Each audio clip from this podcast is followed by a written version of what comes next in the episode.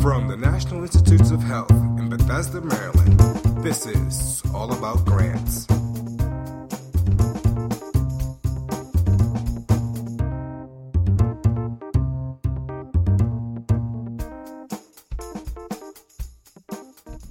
Welcome to another edition of All About Grants. I'm your host, Megan Columbus, in the Communications Division of NIH's Office of Extramural Research. Today we'll be discussing the importance of communicating research value in plain language in your grant application. I'd like to welcome Dr. Sally Rockey to the show today. Dr. Rockey is the Director for Extramural Research here at the National Institutes of Health. Sally, can you tell me a little bit about yourself? I am a PhD entomologist from the Ohio State University, and I've been involved in research administration for the past 25 years, both at the U.S. Department of Agriculture and here at NIH. NIH has instituted a communications campaign to heighten awareness about the importance of using plain language in NIH grant applications.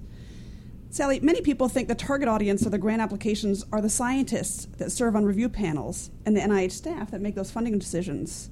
But for those applications that go on to get funded, that really isn't the entire story. So, in the spirit and transparency, select parts of the awarded grant application are made public through the reporter database of NIH funded grants, located at projectreporter.nih.gov. Sally, can you tell me a little bit about which fields exactly are made public? When a application is awarded, the parts of the award that are made public are the title of the application, the abstract, and the public health relevance, along with other information about the principal investigator, where the principal investigator is from, etc. Why is it so important that the public understand what type of research NIH is funding? Well, the public has many needs, one of which is to understand the research so they can look at what research is currently being conducted to help them understand their particular health issues and how this research might impact their health issues. So that's one reason. We have a number of members of the public or pieces of the public that include beyond the public itself, Congress, who is interested in knowing where the funds that they allocate to NIH are going, the advocacy groups who also want to know how the research that we fund impacts their particular disease of interest, and other groups as well. So the taxpayer basically wants to know how their tax dollars are being spent. When we talk about plain language, what exactly would we expect to see then? Plain language is a way to not only convey the science that you're conducting, but also to convey the uh, value of that science in terms that the general public would understand. So I have some examples. So if we had a particular study that had a title of the impact of polychlorinated biphenyls on aryl hydrocarbon receptors. There are very few people in the public that would understand that. But if you change that title to the impact of toxins on liver repair, many people would be able to understand it. It also is very beneficial when people are searching for particular topics. If they're in more uh, general and in plain language, they have a better ability to be able to search those topics out. As an investigator, though, I can imagine as I'm submitting a grant application to NIH, more concerned about what the reviewers are going to be thinking about that grant application. Do you have concerns that in asking people to write in a plain language that an educated lay public can understand, that it might seem as though I'm dumbing down that application? So I think that all reviewers would think that an application that's succinct and clear would be easier to review, and they would find benefit from that themselves. I think the, the trick here is to have a balance between not being too technical with uh, the use of jargon, scientific jargon, and balancing that with finding a way to express what you're doing as far as the science and the value of the science without using colloquialisms that would, in fact, allow the, some individuals to misinterpret the value of that science. So the trick is finding that balance in between. But I do think reviewers would actually find it beneficial to have a very succinct and clear discussion of the science. Well, and what we're really talking about here is the title the abstract, and the project narrative. There's the entire rest of the application, the entire research plan that can be filled with the kind of information that scientists would expect to see when they're reviewing right. a grant application. And I want to point out that the title is the first thing that people see when they go onto our reporter website. So the title is probably the most critical area to have that title in layman's terms or in terms that will be generally understood.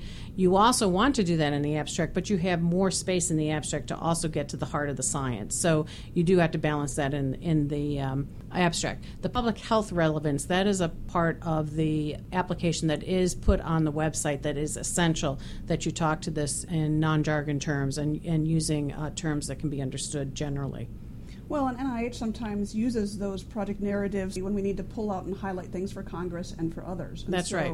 Public health relevance is one of the areas that we look at oftentimes when we have letters that come in from the public or from Congress asking us about particular areas of science and also asking us how to justify the type of research that we fund. So we will then look at the public health relevance area and look directly to it. And so if it's put into terms that are less technical, it's easier for all to understand.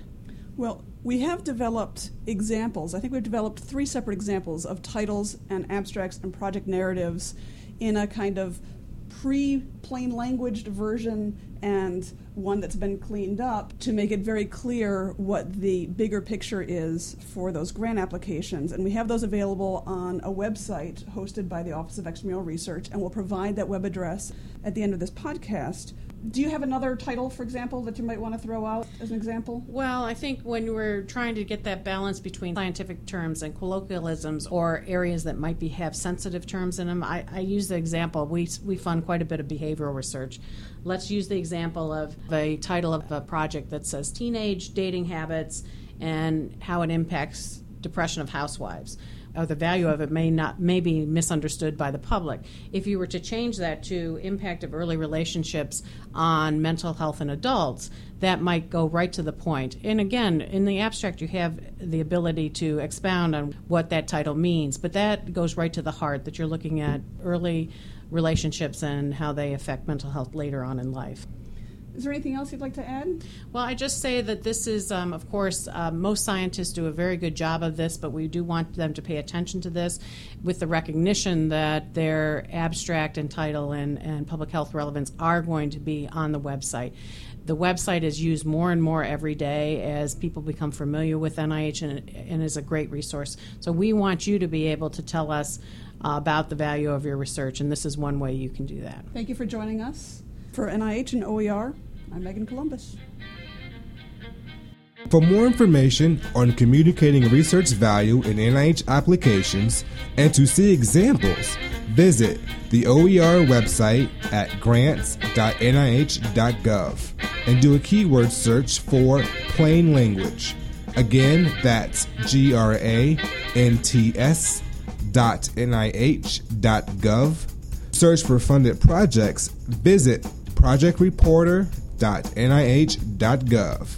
That's P R O J E C T R E P O R T E R dot NIH dot gov.